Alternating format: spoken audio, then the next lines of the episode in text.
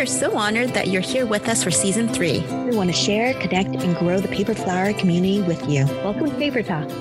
Thank you for listening to this episode of Paper Talk. Today's episode is sponsored by patron Laura Wheel. We appreciate your donation, and we're excited to keep creating content for the Paper Flower community. If you're interested in supporting us, head on over to the Patreon page at www.patreon.com backslash papertalk and sign up as a patron. We'd love to see you there. Welcome to a special episode of Paper Talk. Today we have with us Lauren and Leah Palmer of The Wild Mother, and they are florists out of Oklahoma. We are so excited to have them here to talk about their special project, Greenwood Memorial Project. Hi, Lauren. Hi, Leah. Hi, you guys. Hi, thank you for having us. Can you tell our listener exactly what Wild Mother is? We are a studio florist based in Oklahoma City, which is located on Kickapoo, Osage, Wichita, and Comanche land here in the West Downtown District of Oklahoma City, which we're actually situated in Arts District, which is really fitting for our whole vibe because we like to create what we call floral stories for our clients and their events, where we translate who they are into the actual arrangement and pieces that we install to their event days. And then occasionally throughout the year, we'll provide retail offerings depending on different holidays and things like that. So that's primarily what we do. We've been in business now for about eight years and working together as a team of three sisters. So that's the big picture of The Wild Mother. I love that. That is so wonderful. I'm so happy to be connecting with other Oklahomans. Yeah. Oh, yeah. You're- Tulsa, yeah? Yeah, I am. I actually That's grew awesome. up in Tulsa, went to Union High School, went to college at Oklahoma State. I'm a cowgirl. Ah, and then awesome. actually got my graduate degree at Oklahoma City University, too. Oh, nice. So lots so of roots. Know, in yeah, Oklahoma. You know this area super well. Mm-hmm. I do. Awesome. Yeah. yeah. I'm a cowgirl, too. I got my master's at O State. Nice. I love that. It's such a small world. Yeah. It really is. Okay. Okay, so I think the big questions that we want to ask you is, how did you get involved with the Greenwood Rising? We, like everyone else in the world, had a moment to really pause and be introspective as we planned for what would happen post-pandemic, or when things started to really be warm and inviting again. Yes. Um, so as we were dreaming of ways that we could do art as medicine, um, this is something that we a central tenet of our company is to use art as medicine. We started thinking of ways that we could provide requiem or memorial to communities that are either long overdue for that memorial or in present moments of grief. And we were super inspired in March of twenty twenty by an initiative from Yo-Yo Ma called Songs of Comfort, I think is what he called it. Mm-hmm. And Leah and I are, we're musicians also. So we, we performed an original song and put it online and tagged, like used his hashtag, and he shared it. And it was just, we got to be a part of this larger initiative that was all centered around healing. And it was so, so powerful. And we knew that the floral community was just as kindred as the performance community. And so we were sort of tinkering with how we could make make a community that like did art as medicine in the same way that we experienced with Yo-Yo Ma at the helm. So we, yeah, we were, I don't know, in some conversations with some friends, and they were like, you girls should do it this spring. And it just all kind of like came together. So we reached out to the nineteen twenty-one Tulsa Race Massacre Centennial Commission. It's a mouthful. Yes.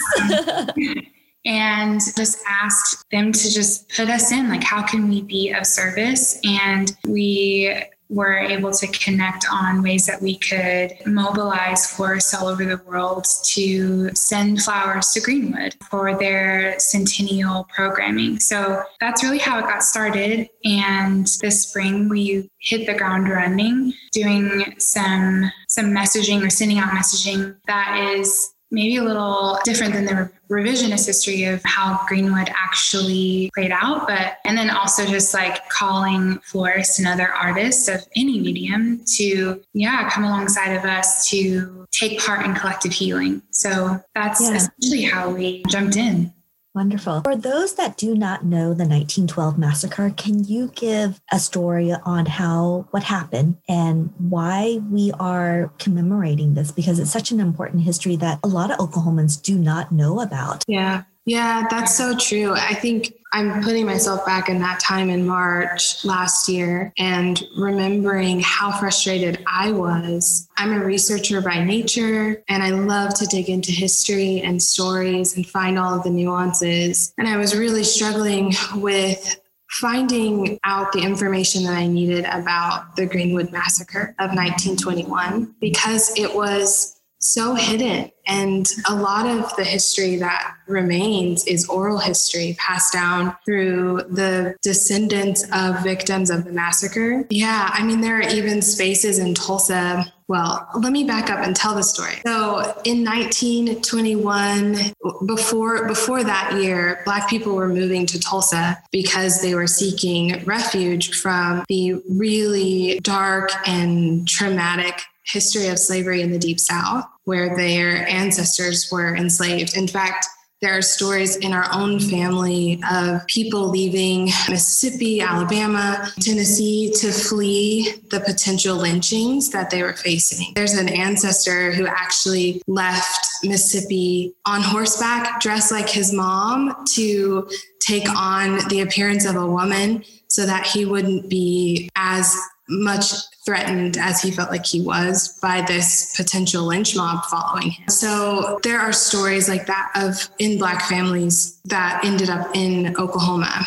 Oklahoma was also a, a place that felt sort of like flex area. It was a territory that had only reached statehood like ten years before then. And before that, you had displaced indigenous people moving to Oklahoma after their own massacres or experiencing massacres at the hands of white supremacy. So this land was kind of like a refugee camp, if you think of it that way. People sort of just coming in and trying to pick up their pieces and live lives and build homes and have families here. So in the midst of that, there was a man who bought about forty acres in Tulsa, in the north north side of Tulsa. And he started selling that land to his Black community and his friends, and they were building homes and creating businesses, and it was incredibly successful. So that's sort of the backdrop of nineteen twenty-one, this booming, successful Black town, among other Black towns in Oklahoma like Boley and Langston. These Black people were thriving, and the way that so far my history and research has taken me shows that there was sort of a like a land issue in Tulsa between white people and Black people. White people needed access to some of the resources that were on Greenwood. It was just a good space to be in, but there was lack of access because all of these Black people had moved there. So there were some tensions already growing in Tulsa between Blacks and whites, but these Black people in Tulsa were really good at defending themselves and their property until this moment. At the end of May in nineteen twenty-one, a young man named Dick Rowland, who's a Black boy, he was actually a teenager, and his suspected lover, Sarah Page, who was a white young woman, had an incident. No one really knows what happened, but she ended up screaming out in an elevator of this hotel. And that sort of sparked everything. It was, I mean, kind of like a tinderbox, like tensions were so high that something so small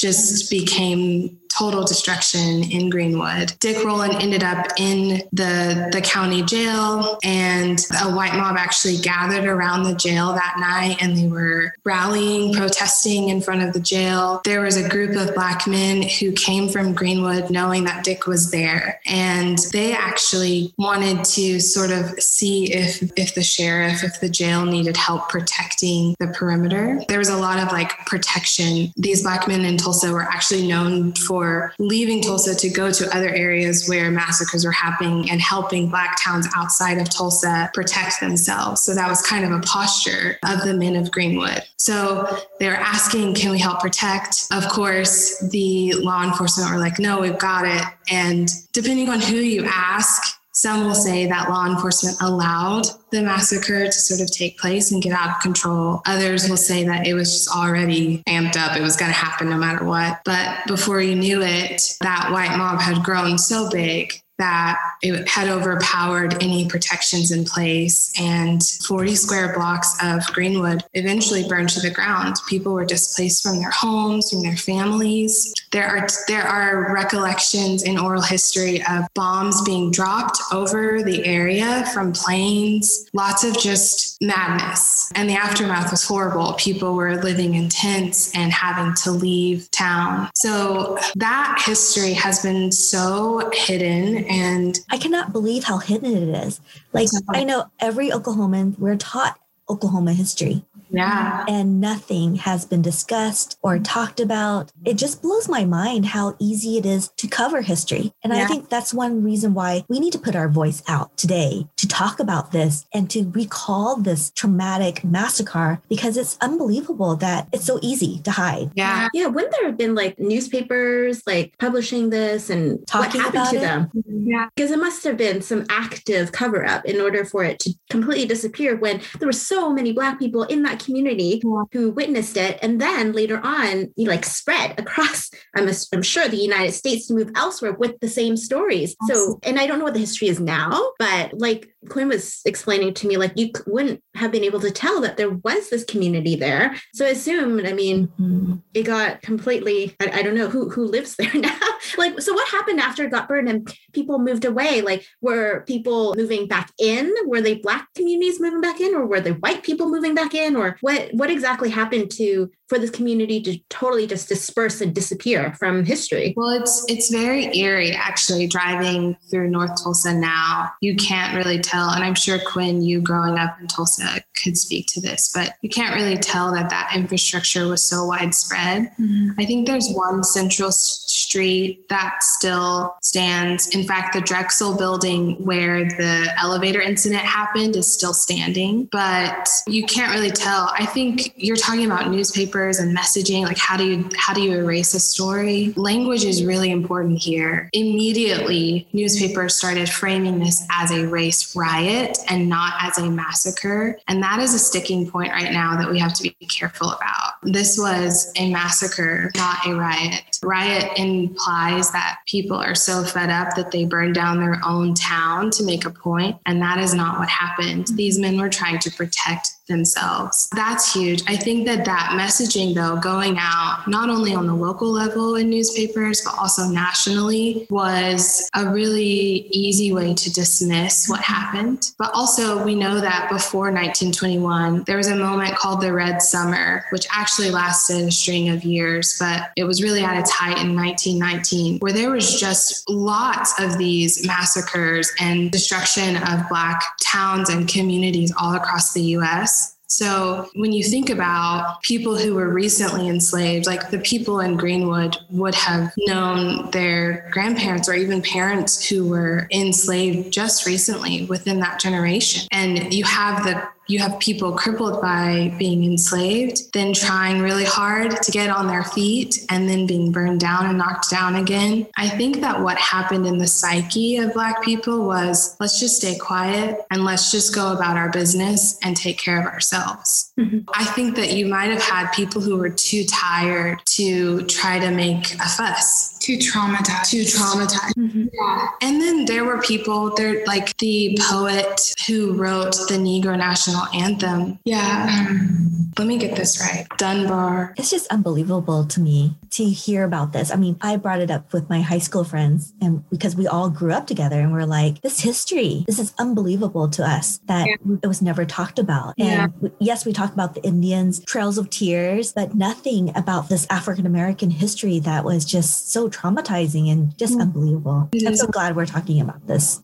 Yeah, me too. I mean, thank you for like creating space to talk yeah. about this on your platform. I think that that, you know, we we talk about how art is medicine, but also, you know, in order to show up in that space in May and bring like send flowers to Greenwood, we have to be educating the people who are going to help us get there with through fundraising or through even just volunteering, showing up to support the Wild Mother in our efforts. And so this is an incredible opportunity for us as the floral community to push against like hidden history and push against silenced people people groups whose stories need to be told in order for them to not be repeated. So I'm thankful for the opportunity to just educate. And then from that space of knowing the truth, being able to offer some sort of outpouring of medicine and beauty, it's really a special place to be in. Can you tell us a little bit about the Memorial Project and the timeline and time frame? On May tenth, we are launching the Send Flowers to hashtag from our social media platforms. So the way that that will look is we will create a piece. Actually, there are three of us designers that are central at this studio. So there will be three pieces that will go out.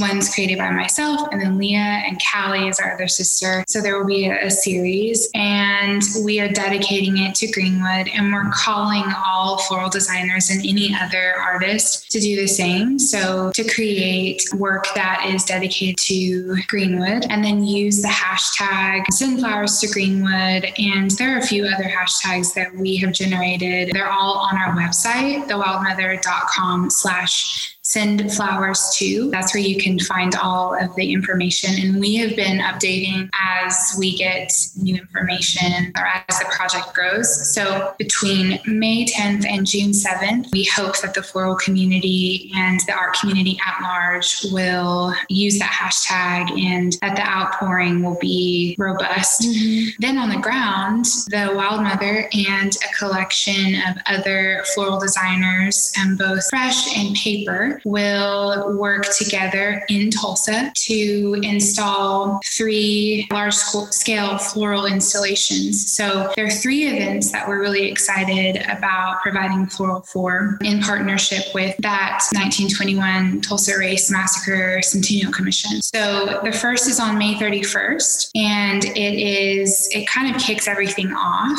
May thirty-first is the actual anniversary of the, the beginning of all of the unrest in Greenwood. And that one is a ceremony that is at the Driller Stadium in Tulsa, and it's outdoor, and our understanding that it's going to be televised. And so there, the world can watch along and part in this memorial with, with Tulsa. And then the second day is June second, and that is the dedication of Greenwood Rising, a new memorial museum. And it's going to work through the history and storytelling, but then also there's lots of interactive um, parts of this museum. We're super excited about that. And and then the third is the Dreamland concert. Am I getting that right? Mm-hmm. Dreamland on June fifth. Yeah. Dreamland again. Dreamland again. That's right. And because Dreamland was a movie theater in Greenwood. Mm-hmm. That was the name of, of a Black-owned movie theater. So yeah. This is a concert. Yeah, in memorial of that of that space, that hub of community. So that will happen on June fifth. And what we're learning is that that stage will be shared by many acts over the, the span of a day. So we'll be there installing on the stage. And yeah, we're just, we're really excited. And All, all the while we'll be updating people on the activity on the ground. So yeah, that's those those are the, the plans thus far. And and you two will be with us, right? um, I will be there for sure. I, yeah. I unfortunately will not be able to travel because I'm in Toronto, Canada. Oh, okay. Yeah, okay. And the yeah. border's not open yet. And the border's, no, no, they won't. I mean, they technically would let me out and come back in, but there's a lot of take tests, and then I need to quarantine, and you probably don't want me there. I'll have to arrive like a week earlier or something. So, but you know, I trust Quinn, and Quinn's got, we're rallying our troops too. And we've got some fantastic, we have, our community's fantastic, and a lot of them want to be involved. So it's going to be, I think, a great experience on the ground as well. And they'll meet you guys, and yeah. you guys will be able to interact with some of the paper florists too. Jessie, will you tell our listener how we got involved and how we were looped into this? Oh yes. We were approached by Amy McGee of Botanica Brouhaha and Sue McLaren of Passion Flower Soup. I mean, Quinn and I were both lucky to have connected with Amy previously because I was on her podcast to promote my book, Paper Flower Art. And since then, Amy's been just an amazing supporter of our paper flower community. Like whenever opportunities arise, she's always thinking about how, you know, she can incorporate us. Or, I mean, when I had my conversation with her at the beginning, we realized that both of our communities and industries could solve each other's problems. That's essentially why it was a perfect collaboration, because, you know, florists can struggle with fresh flowers and there are some limitations. And likewise with paper, some of our customers just love fresh flowers. So it just made sense that we could help each other. And yeah, and so Amy, Amy reached out to us and introduced us to you guys. And once they talked about, once I started talking about the project, Quinn was like, oh my God, I'm from Tulsa. And it just clicked. It was just, it made sense, right? It was like of all of the, the places and locations of the, this memorial centennial project could be located, it happened to be in her uh, hometown. So yeah, it was just, it just kind of made sense, you know, from one project to the next to the next. And here we are. So, I mean, I'm from Canada and I don't know too much about American history, but, you know, I can imagine that this is a really big deal for you guys. I mean, this is really American history, and having Americans on board to share this and spread the word of what has happened and what, and like you said, learn from it and heal from it. I think it's so powerful. So we're, we're just very thankful that, that we're, you know, our little community is yeah. part of it. If you are a paper artist and you want to be involved with this particular project, we put together a tutorial. We're asking all of our paper artists to recreate a white lily that will be submitted and sent to Tulsa. Well, we're going to send it to Oklahoma City to Wild Mother Studio first, where they will transport it over to Tulsa, Oklahoma. And then we'll have an, a small army of paper artists that will come and make sure we'll attach all the different leaves and then put the installation together and install it into Greenwood Rising, which is the museum. And it'll be indoor. So your paper flower will be protected. We have actually, we have some key people already in place to help manage the volunteer part for sitting in the flowers. And also for if you're going to be on the ground in Tulsa, we also have that going too. But we're going to be releasing more information as the week is coming along, and we'll be posting the free tutorial on YouTube so you can look at it, read it. We're asking it to be a realistic of uh, white lily color and size, and we'll have more information for you in a little bit. Yeah. So yeah. We're so excited to be able to put it together, and we're working with Amy and with Sue trying to figure out the right design to make sure that all the fresh and paper flow together in one voice and not be disconnected. So yeah, yeah we're very excited about this. That's going to be beautiful. Yeah. When we talked with Amy and Sue, who have been working with us to drum up support, like from you all and from other sources, like they're just incredible. Remarkable. At yeah. bringing people along into yeah. a vision. So they've been on what we're calling our fundraising and which is just a few really good friends who are working to, to support this vision. But when when they told us about you guys, we were just like blown away. First of all, by your artistry, which yeah. is incredible. I have never seen a paper flower look like that before.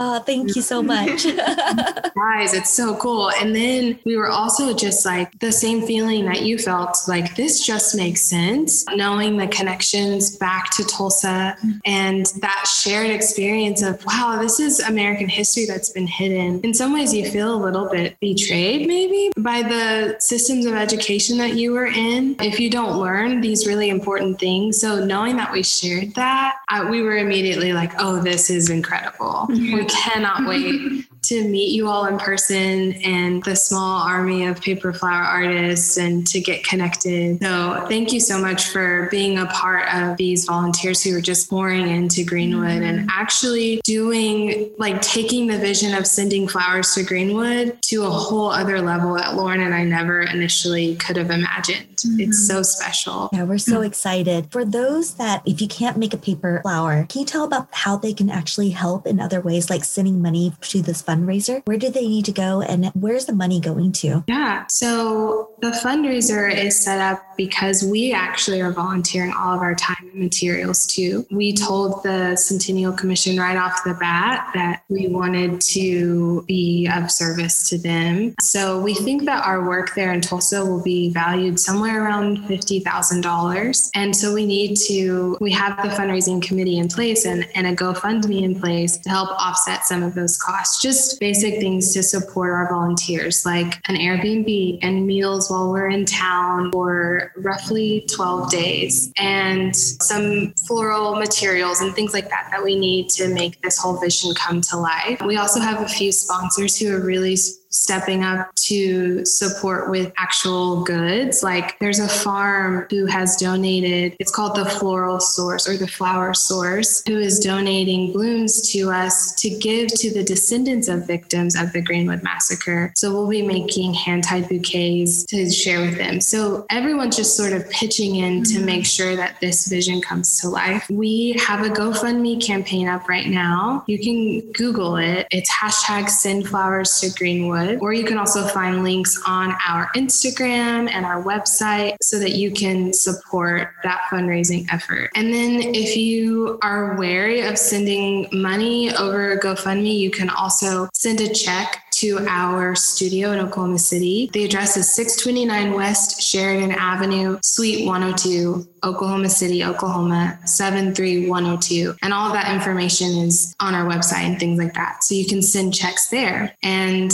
yeah, we'll be listing all of our sponsors on t-shirts and places like that so that everyone knows that this is not just the Wild Mother. This is a huge community effort and industry effort to make it happen. So yeah, those are the ways that you can support. We also need little things. If you'd like to be a part of more practical applications, we've created an Amazon wish list of things that will go into our Airbnb, like granola bars, things like that. You can order on Amazon and send right to us to take. And also we're looking for a few volunteers to help us with some other like niche, I don't know, skills that mm-hmm. they might have. We're looking for someone to help us with executing our marketing strategies and other things like that. Photographers would be really helpful. Was there some other? We were looking for a coordinator um, yeah. on, I think, the second date. Second, yeah. yeah. Yeah. June second um, in Tulsa. Yeah. Mm-hmm. So if you have like specific skills that you think would lend themselves, or like Quinn and Jesse who said, we're paper flower artists, how, you know, we can support in this way you hadn't thought of. You can send an email to send flowers to at the wild mother dot com and share that idea with us. We think the more the merrier. Yeah, we're so excited to be part of this. And we are drumming as much community support as possible to bring love and support to you guys in end of May and beginning of June. It's going to be really, really amazing. Yeah, thank yes. you. Thank you We're so excited. much. Yeah, mm-hmm. It's so meaningful. So we'll have more information on our show notes, and we're going to end the podcast with one of our regular questions. As you make flowers in general, what do you drink, and do you listen to anything, or can you able to watch anything or putting flowers together? Yeah, I'll go first. Yeah, I, man, okay. So I know that I'm supposed to be drinking like way more water. Um, but so I'll like squeeze a little lemon in my water, but I also love steamed oat milk with honey and cinnamon in it. Ooh. It's like so nostalgic. And then we do, so we do listen to podcasts like The Daily, and there's some really cool podcasts out of the New York Times that we really love. But honestly, if it's a really long processing day, we will, we have like a little screen for all of our proposals. It's, it's, it's just a flat screen T V that's in our studio. And it also plays Disney Plus. Yay! The last movie we watched was Anastasia. And yes, I love that one. Like, just like play little throwbacks in yeah. the studio. It's really fun. Yeah. Yeah. It passes the time pretty happily. Mm-hmm. Yeah. I'm like you. I should be drinking more water, but on those really rough, like, you know, it's going to be a long day of work, I love to go to Classen Coffee, which is right around the corner from us in Oklahoma. I know that one. You know, Classen Coffee? Yes. I kind of like get one or two things. It's either their oat chai or their oat matcha. And mm. that will set me all day. And then if we're not watching Anastasia, I really love it when I love eighties rock bands. So I have an eighties playlist that we will cycle through. Featuring mostly Journey. She's obsessed. I'm obsessed with Journey. I'm obsessed with Journey. And I love like the backstory of like Steve Perry and Neil Sean. I'm kind of a nerd about it. So I cool. love that. So how is it working with all three sisters working under one roof? Do you have sibling rivalries? Yeah. Yeah, I mean, like family and business, they're two, you kind of have to just keep them in separate categories yeah. and, you know, respect, respect the businesswoman. And then when you leave the door, then you can respect the sister. Yeah, that's kind of the way that it has to work. But it's a lot of extra relational work than I think any other workspace I've ever been in. Yeah. But I can say that I think we end up with so much meaningful things or so many meaningful things to share mm-hmm. because we are so deep in relationship with each other yeah. and we can be so honest with each other that the storytelling that we do in our in our work is just rich. And yeah. I, I love it. Oh, I'm so jealous. I know. It's I also have three sisters too. I'm the middle child of the sisters. Yeah. I know you quit. Yes, we connect. I know you. It's so sad. My brother is the youngest. He's the baby. And he's always going to have three older sisters yelling at him all the time.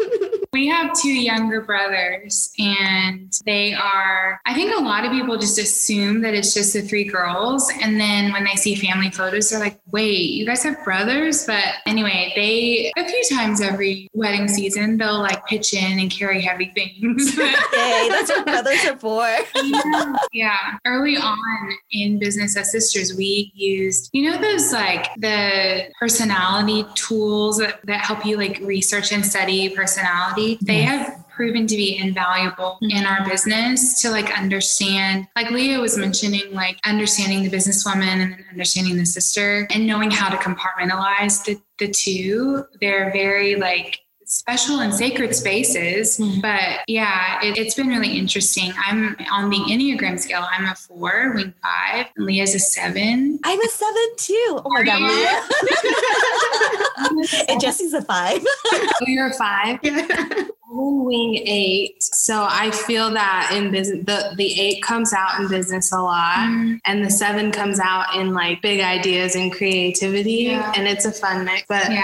We balance each other so well. Totally. It's cool. Yeah. Anyway. Yeah. Love that. Oh my gosh. We have so much in common. I know. It's so funny and awesome. I know. I can't wait to just meet you in person. I know. Get together. We yeah. got our vaccine on Saturday, the first Yay. Day. Oh. And the second is April twenty-fourth. Oh, yeah. Wow. Yeah. So we're, I mean, obviously like COVID protocols are still in place, like masking and all of that stuff, but it, there's like an extra like freedom I feel that's coming, you know? Yes. Like, um, I can't wait. And not be like super nervous about cashing something. You know? Exactly. Exactly. Peace of mind. If you're looking for a way to support us, please hit subscribe and write us a review. We would appreciate it so much.